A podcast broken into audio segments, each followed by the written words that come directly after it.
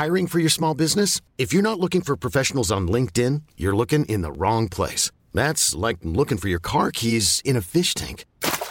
LinkedIn helps you hire professionals you can't find anywhere else, even those who aren't actively searching for a new job but might be open to the perfect role. In a given month, over 70% of LinkedIn users don't even visit other leading job sites. So start looking in the right place. With LinkedIn, you can hire professionals like a professional. Post your free job on linkedin.com slash achieve today. Even when we're on a budget, we still deserve nice things. Quince is a place to scoop up stunning high-end goods for 50 to 80% less than similar brands.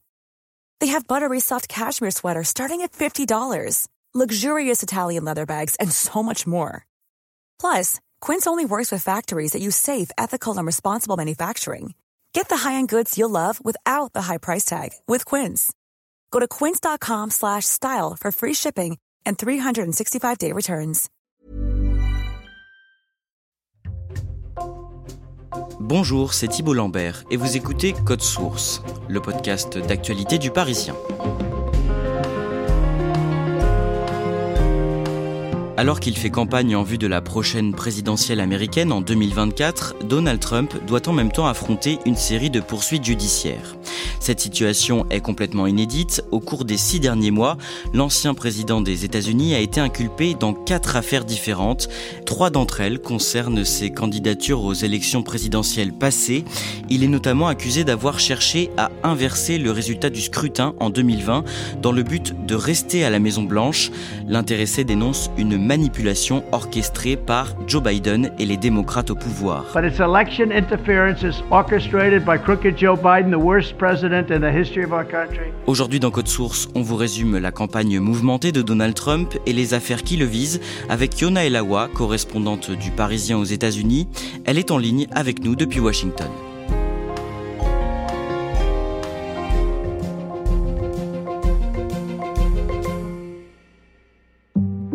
Yona Elawa, lorsqu'il était président des États-Unis entre 2016 et 2020, Donald Trump se servait énormément de Twitter. Il pouvait publier des dizaines de tweets par jour. Il avait ensuite été banni du réseau social après l'assaut contre le Capitole. C'était en janvier 2021. Puis finalement réintégré plus tard, mais il ne s'en servait pas. Jusqu'à cet été, le vendredi 25 août, il fait son retour avec un tweet fracassant. Ce tweet, c'est une photo de lui, euh, mais c'est pas n'importe quelle photo, c'est un mugshot, c'est-à-dire un cliché judiciaire qui vient d'être pris quelques minutes plus tôt dans une prison d'Atlanta, en Géorgie. Donald Trump était là-bas puisqu'il vient de se rendre dans cette prison avant d'être libéré sous caution pour avoir été inculpé par la justice de Géorgie. Donc autant dire qu'en général, un mugshot, c'est plutôt pas glorieux, euh, c'est de nature à mettre fin à une carrière politique. Mais pour Donald Trump, c'est un peu comme une médaille qu'il va aller afficher sur Twitter. Donc voilà, c'est une posture de défi vis-à-vis de la justice, et d'ailleurs pas seulement vis-à-vis de la justice de Géorgie, mais pour euh, tous les derniers déboires judiciaires qu'il a eu ces derniers mois, à la fois euh, à justice fédérale, en Géorgie, mais aussi à New York.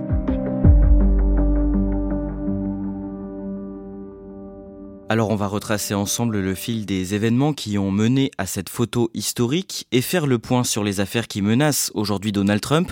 Pour cela, on a choisi de remonter à la date du mardi 15 novembre 2022.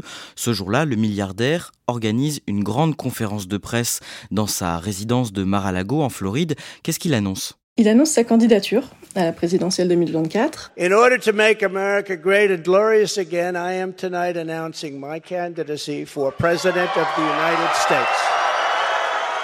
Il dit, je cite, qu'il veut rendre à l'Amérique sa grandeur et sa gloire. Donc à ce moment-là, c'est pas vraiment une surprise. Tout le monde s'attend à ce qu'il se présente à nouveau. Mais le discours est un peu morne. Il y a, il y a peu d'entrain dans sa voix. Les ténors républicains sont pas très enthousiastes vis-à-vis de cette candidature. Et d'ailleurs, dans la salle où il fait son annonce, il y a peu de grands noms qui sont là pour le soutenir. C'est parce que quelques jours avant, il y a eu les résultats des midterms, ce sont les élections de mi-mandat, et les chiffres euh, ont été très décevants pour la droite, euh, notamment pour les candidats que Trump a soutenus. Donc en fait, il est considéré à ce moment-là comme un candidat qui ne peut plus mener son parti à la victoire. Trump, lui, il est évidemment pas de cet avis. Il est donc le tout premier à se déclarer candidat pour 2024. Yona Elawa, en quelques mots, il n'a jamais digéré sa défaite à la présidentielle de 2020. Ah non, non, mais c'est même un euphémisme, il n'a pas reconnu sa défaite. Ça fait bientôt trois ans qu'il crie sans preuve valable qu'on lui a volé la victoire, qu'il y a eu des fraudes électorales dans les États clés. Et d'ailleurs, c'est comme ça euh, qu'il justifie ses efforts entre novembre 2020, c'est-à-dire l'élection, et janvier 2021, c'est-à-dire la prise de pouvoir de Joe Biden. C'est comme ça qu'il justifie ses efforts pendant cette période pour rester au pouvoir. Maintenant, aujourd'hui, il veut prendre sa revanche sur Joe Biden, qui est lui aussi à nouveau candidat côté démocrate. Deux jours après l'annonce de sa candidature, le ministre de la Justice décide de nommer un procureur spécial pour enquêter sur deux affaires qui concernent l'ancien président. D'abord, qui est ce procureur alors il s'appelle Jack Smith, c'est quelqu'un d'assez expérimenté qui a commencé sa carrière dans les années 90. Il a travaillé pour le ministère de la Justice, mais aussi pour la justice internationale à La Haye.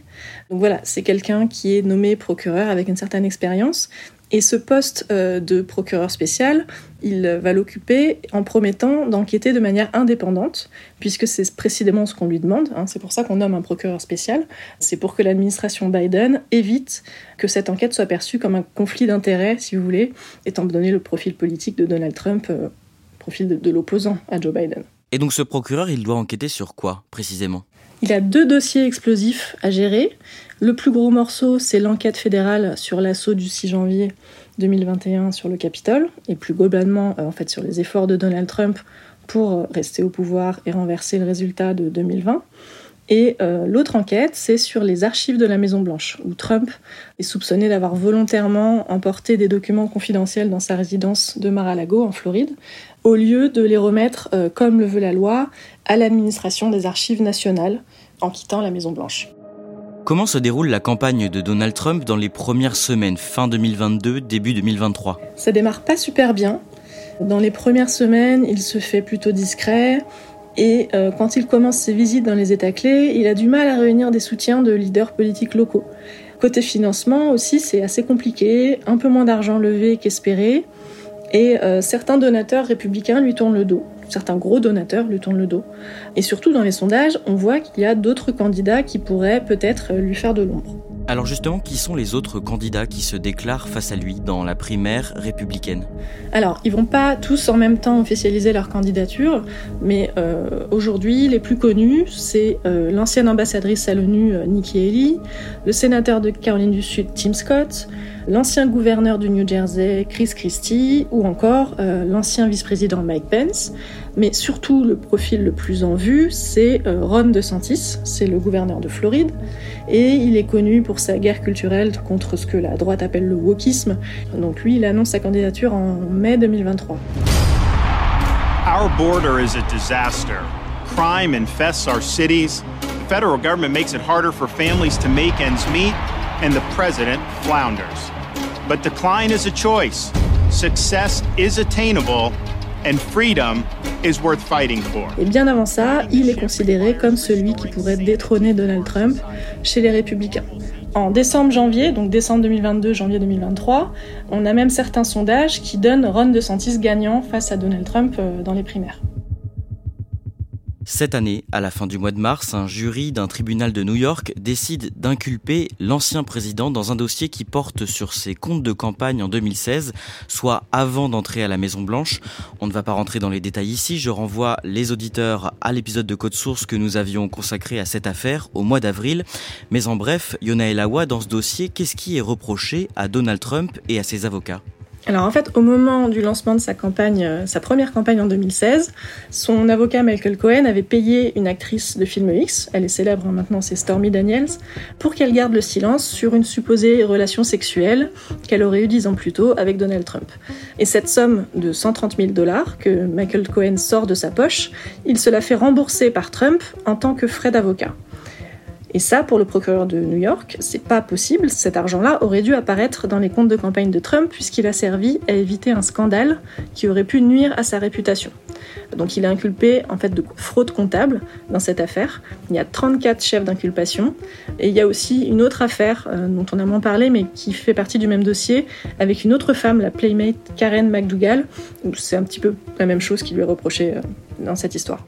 Et donc cette première inculpation, à ce moment-là, elle est historique. Ah oui, oui, c'est la première fois qu'un ancien président américain fait l'objet d'une inculpation par la justice euh, au pénal.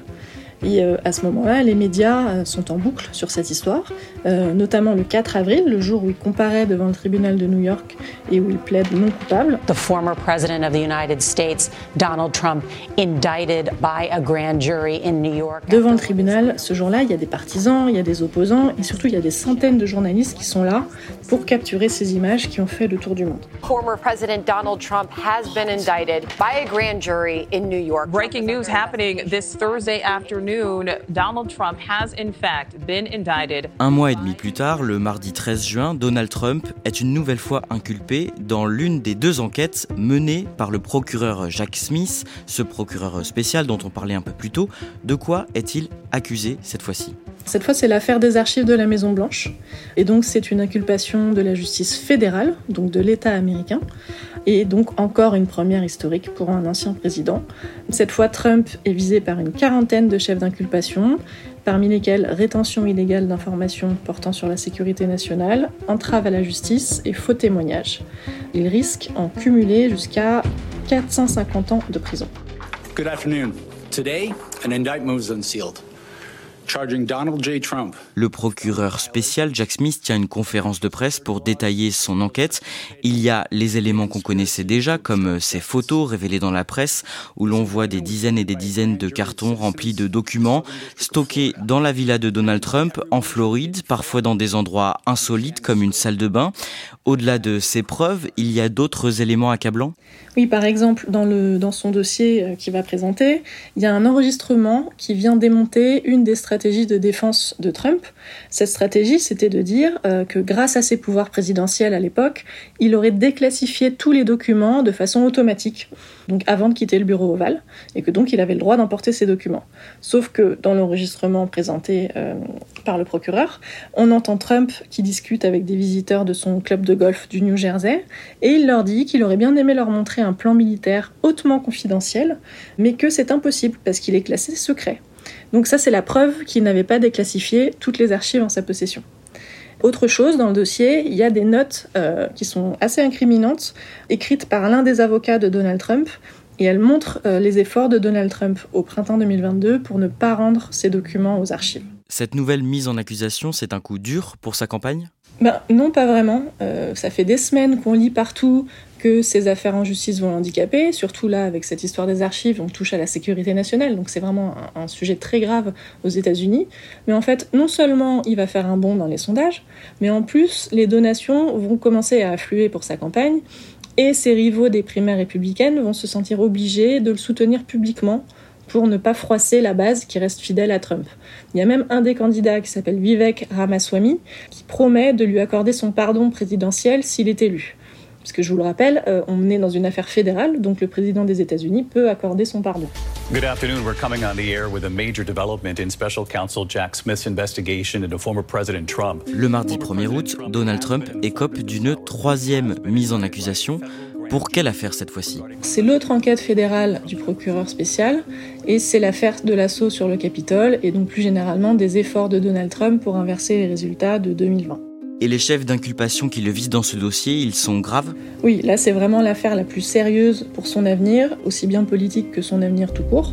Parmi les chefs d'accusation, il y a complot à l'encontre de l'État américain, entrave à une procédure officielle, c'est-à-dire la procédure de certification des résultats au Congrès le 6 janvier, euh, ou encore atteinte aux droits électoraux. Je vais vous lire un morceau du document du bureau du procureur.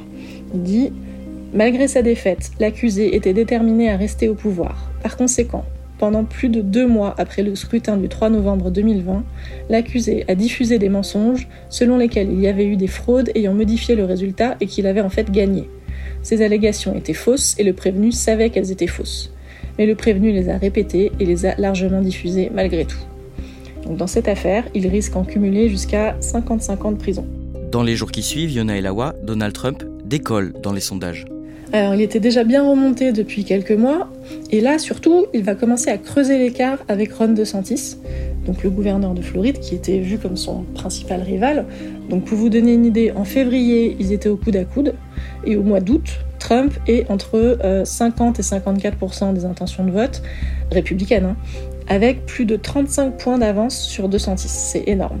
En revanche, côté finance pour Trump, il y a quand même une petite alerte rouge parce que sur les six premiers mois de l'année, sa campagne a récolté plus de 50 millions de dollars avec à chaque fois un pic dans les donations après ses inculpations, comme on l'a vu, mais il a dépensé plus de 40 millions de dollars en frais de justice. Et ça, c'est pas fini. Le lundi 21 août, deux jours avant le premier débat télévisé des primaires du Parti républicain, celui qui doit vraiment lancer la campagne présidentielle, Donald Trump annonce qu'il refuse d'aller débattre en plateau avec ses adversaires. Pourquoi ça? Il considère, euh, très ouvertement d'ailleurs, qu'il mène cette course de très loin et qu'il n'a pas besoin de débattre. En clair, il n'a pas besoin de faire ses preuves, une majorité d'électeurs républicains lui font déjà confiance. Et comme il a toujours aimé la provocation, il propose une contre-programmation. Donc ce soir-là, le soir du débat, on pouvait voir Trump sur Twitter, interviewé par Tucker Carlson, l'animateur d'extrême droite. Et pendant ce temps-là, les autres candidats étaient en train de débattre entre eux, euh, mais évidemment, ils n'ont pas pu éviter de parler de Donald Trump. Et il y a notamment eu un moment euh, assez gênant, mais aussi euh, assez révélateur, je dirais, au moment où les modérateurs euh, leur ont demandé s'ils soutiendraient toujours Trump en cas de condamnation, à ce moment-là, ils étaient huit sur scène, il n'y en a que deux qui ont répondu non. Et parmi les six autres, euh, il y en a beaucoup qui ont levé la main pour dire oui, mais seulement après avoir vu leurs camarades faire pareil. En fait, ils ont suivi le mouvement, quoi. If former President Trump is convicted in a court of law, would you still support him as your party's choice? Please raise your hand if you would. Le lendemain de ce débat, le jeudi 24 août, Donald Trump se rend à Atlanta, dans l'État de Géorgie, où il est une nouvelle fois inculpé dans une enquête, Yona Elawa, qui concerne toujours des soupçons de fraude électorale, mais cette fois-ci à un niveau local. Oui, toujours pour l'élection de 2020, mais cette fois on est en Géorgie, où il est inculpé de 13 chefs d'inculpation, avec 18 co-accusés, dont son ancien avocat Rudy Giuliani, l'ancien maire de New York. La procureure locale a recouru à une loi en vigueur en Géorgie sur la délinquance en bande organisée. C'est une loi qui est d'ordinaire utilisée notamment contre les gangs et qui prévoit des peines de 5 à 20 ans de prison. La Géorgie, je vous le rappelle, c'est un État clé que Joe Biden a remporté avec une toute petite marge, un peu plus de 12 000 voix. Et Donald Trump, il a estimé que cette marge était imputable à des fraudes de la part des démocrates et que la victoire lui a été volée. Alors qu'est-ce qu'il s'est passé dans cet État pendant la présidentielle de 2020, selon l'enquête? Selon l'accusation, les co-accusés se sont rendus coupables, entre autres, de fausses déclarations et faux documents, usurpation de fonctions publiques, faux et usage de faux, pression sur des témoins, il y a aussi toute une série de délits informatiques et des accusations de parjure. Et euh, au cœur de cette enquête, il y a, ce qui est désormais euh, célèbre aujourd'hui, un appel téléphonique que Trump a passé en janvier 2021 à un haut responsable électoral de Géorgie. Et il lui demande, je cite, de lui trouver les 12 000 voix qui lui manquent pour battre Joe Biden dans cet État. So, look, all I want to do is this. I just want to find 11,000 780 votes. À l'époque, la conversation, elle a été enregistrée et publiée dans les médias, et c'est comme ça, en fait, que cette enquête a commencé en Géorgie. On en revient donc au début de cet épisode. Le vendredi 25 août, Donald Trump publie ce qu'on appelle un mugshot, en clair sa photo d'identification en tant qu'homme poursuivi par la justice. Décrivez-nous cette photo. Il regarde droit dans l'objectif, il a la bouche fermée, les yeux noirs, un air de défi. Euh, c'est l'image combative qu'il a envie de renvoyer, même euh, s'il se serait bien passé de l'exercice. Hum, je vous rappelle que ce mugshot a été réalisé à la demande de la procureure du comté de Fulton en, Géorgie. Et pour les autres affaires, à New York ou au niveau fédéral, les procureurs ont estimé qu'il n'y avait pas besoin de mugshot, parce que euh, Trump est mondialement connu, donc pas besoin de prendre sa photo. Mais en Géorgie, la procureure, elle, elle a voulu lui réserver le même traitement que n'importe quel autre accusé. Et vous l'avez dit, c'est Donald Trump lui-même qui décide de rendre cette photo publique. Pourquoi ça? Il fallait s'y attendre. Il utilise cette photo comme la preuve que la justice s'acharne sur lui. Il se met dans la posture du martyr, de la victime, mais en même temps de celui qui combat. Et on l'a vu au début de cet épisode, la première chose qu'il fait avec cette photo, c'est de la poster sur Twitter. Sous la photo, il écrit Never surrender, ça veut dire ne vous rendez jamais. Entre parenthèses, c'est ce qu'il vient de faire, il vient de se rendre à la prison. Et il renvoie à son site de campagne sur lequel on peut donner de l'argent pour la présidentielle de 2024. Et en quelques jours, il lève plus de 7 millions de dollars. Donc on peut vraiment dire que ses partisans sont galvanisés. La photo se retrouve sur des t-shirts, sur des mugs, sur tout un tas d'objets qui deviennent euh, aujourd'hui des objets collector. Les démocrates communistes et la juge d'Atlanta ont fait une photo de moi à la prison parce que j'ai dit que l'élection présidentielle de 2020 était truquée. Nous savons tous ce qu'ils essaient de faire. Même s'ils tentent de me faire passer pour un criminel, je sais que je suis votre président préféré. Vous le savez, tout ça est orchestré par le corrompu Joe Biden, le pire président que notre pays ait connu. Yona Elawa, si on fait le bilan, Donald Trump a été inculpé en moins de six mois dans quatre affaires différentes, dont deux qui relèvent de la justice fédérale. Il est visé par 91 chefs d'inculpation. À chaque fois, il a plaidé non coupable. Et maintenant, qu'est-ce qui va se passer? Est-ce qu'il risque d'être jugé avant la fin de la campagne présidentielle? Euh, oui, il y a déjà une date de fixée pour le procès fédéral euh, sur les tentatives d'inverser le résultat de la présidentielle. Donc ce sera le 4 mars prochain. C'est une date importante parce que c'est la veille du Super Tuesday, c'est-à-dire le Super Mardi. C'est une des journées les plus importantes pour les primaires, puisqu'il y a de nombreux États qui votent en même temps ce jour-là. Il y a aussi son procès dans l'affaire Stormy Daniels à New York, qui devait aussi se tenir au mois de mars, mais il est très possible qu'il soit décalé du coup pour donner la priorité euh, au procès fédéral. Il y a aussi le procès sur l'affaire des archives présidentielles, il est prévu en mai. Alors évidemment, euh, je vous donne toutes ces dates, mais d'ici là, beaucoup de choses peuvent encore changer. Euh, il peut y avoir des recours, les dates peuvent être repoussées, mais il est quand même probable qu'il y ait au moins un procès avant la fin de la campagne. Alors imaginons que Donald Trump soit condamné pendant la campagne. Qu'est-ce qui se passe? Alors, si un des procès arrive à terme avant la fin de la campagne, il est possible qu'il soit condamné, euh, puisqu'il y a beaucoup, beaucoup de chefs d'inculpation qui pèsent contre lui. Donc, euh, ensuite, qu'est-ce qui se passe? S'il est condamné, il peut quand même être candidat à la présidentielle. Ça, il n'y a pas d'interdiction dans la Constitution pour ce genre de situation. D'ailleurs, en 1920, euh, il y a un candidat socialiste qui s'appelle Eugene V. Debs qui a remporté près d'un million de voix à la présidentielle alors qu'il était derrière les barreaux. Maintenant, si on continue dans les spéculations, admettons qu'il soit condamné à de la prison, il ferait appel, évidemment, et le juge pourrait accepter ou non de le laisser en liberté provisoire le temps du, second procès. Trump, lui, il a promis déjà euh, de continuer à faire campagne depuis la prison si jamais la situation se présentait. Est-ce qu'il pourrait exercer son second mandat depuis la prison s'il était élu? Alors là, ça se complique et on entre vraiment en territoire inconnu. Est-ce qu'il peut demander à son nouveau ministre de la Justice d'enterrer les affaires qui ne sont pas encore jugées? Potentiellement, oui. Est-ce qu'il peut se pardonner lui-même? C'est pareil, on n'a jamais vu ce cas de figure, potentiellement. En tout cas, pas pour le dossier en Géorgie, puisque ce n'est pas la justice fédérale. Donc en fait, il y a beaucoup de questions qui se posent et beaucoup de spéculations, parce qu'on n'a jamais vécu cette situation avant. Même s'il reste encore près d'un an avant que le Parti républicain n'investisse officiellement son candidat, Donald Trump a pour l'heure de grandes chances de remporter quand même ses primaires oui, il est largement en tête, euh, même s'il reste de longs mois de campagne et qu'on sait euh, tout peut arriver.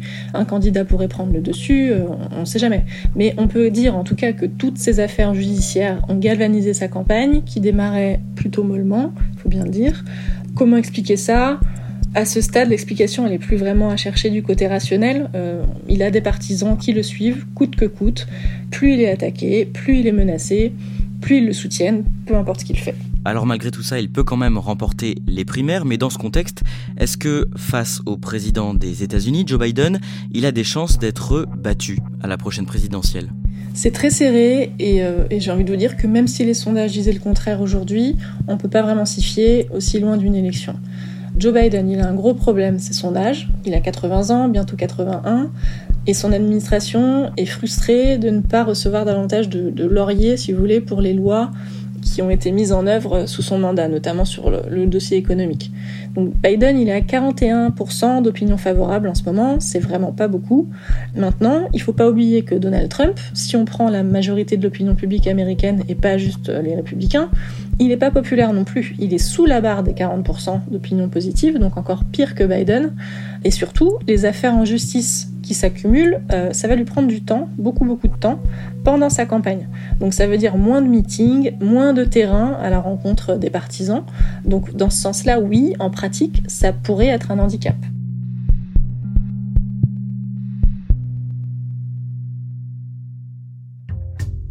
Merci à Yona et Lawa. Cet épisode de Code Source a été produit par Emma Jacob et Raphaël Pueyo. Réalisation Julien Moncouquiole. Code Source est le podcast quotidien d'actualité du Parisien. Nous publions un nouvel épisode chaque soir du lundi au vendredi. Pour n'en rater aucun, abonnez-vous sur votre application audio préférée, Apple Podcast, Google Podcast, Spotify ou encore Amazon Music. Et vous pouvez nous écrire à cette adresse code source at leparisien.fr.